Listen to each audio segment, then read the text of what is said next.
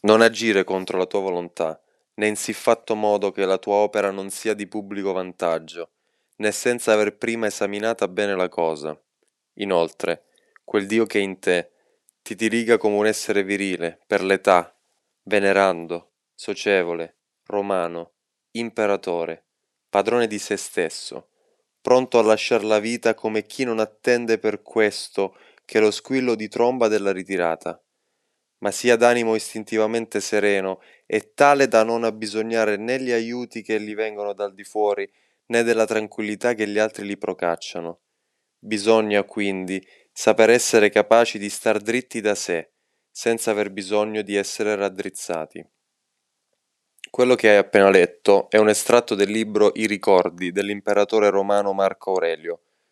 Penso che sia molto bella l'idea del Dio che è in te, che ben racchiude la saggezza di Marco Aurelio e la sua infinita conoscenza dell'animo umano.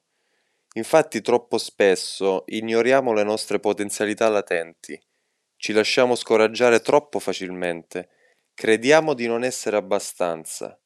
Allora, che questa lettura possa essere lo slancio per iniziare una nuova corsa e toglierci la polvere di dosso. Per oggi e da oggi impariamo a raddrizzare la schiena di fronte alle avversità della vita, senza doverci appoggiare a nessuno per non cadere. Da oggi corriamo solo con le nostre gambe e ridiamo nel percorso. Ci sentiamo domani e sempre con la schiena dritta.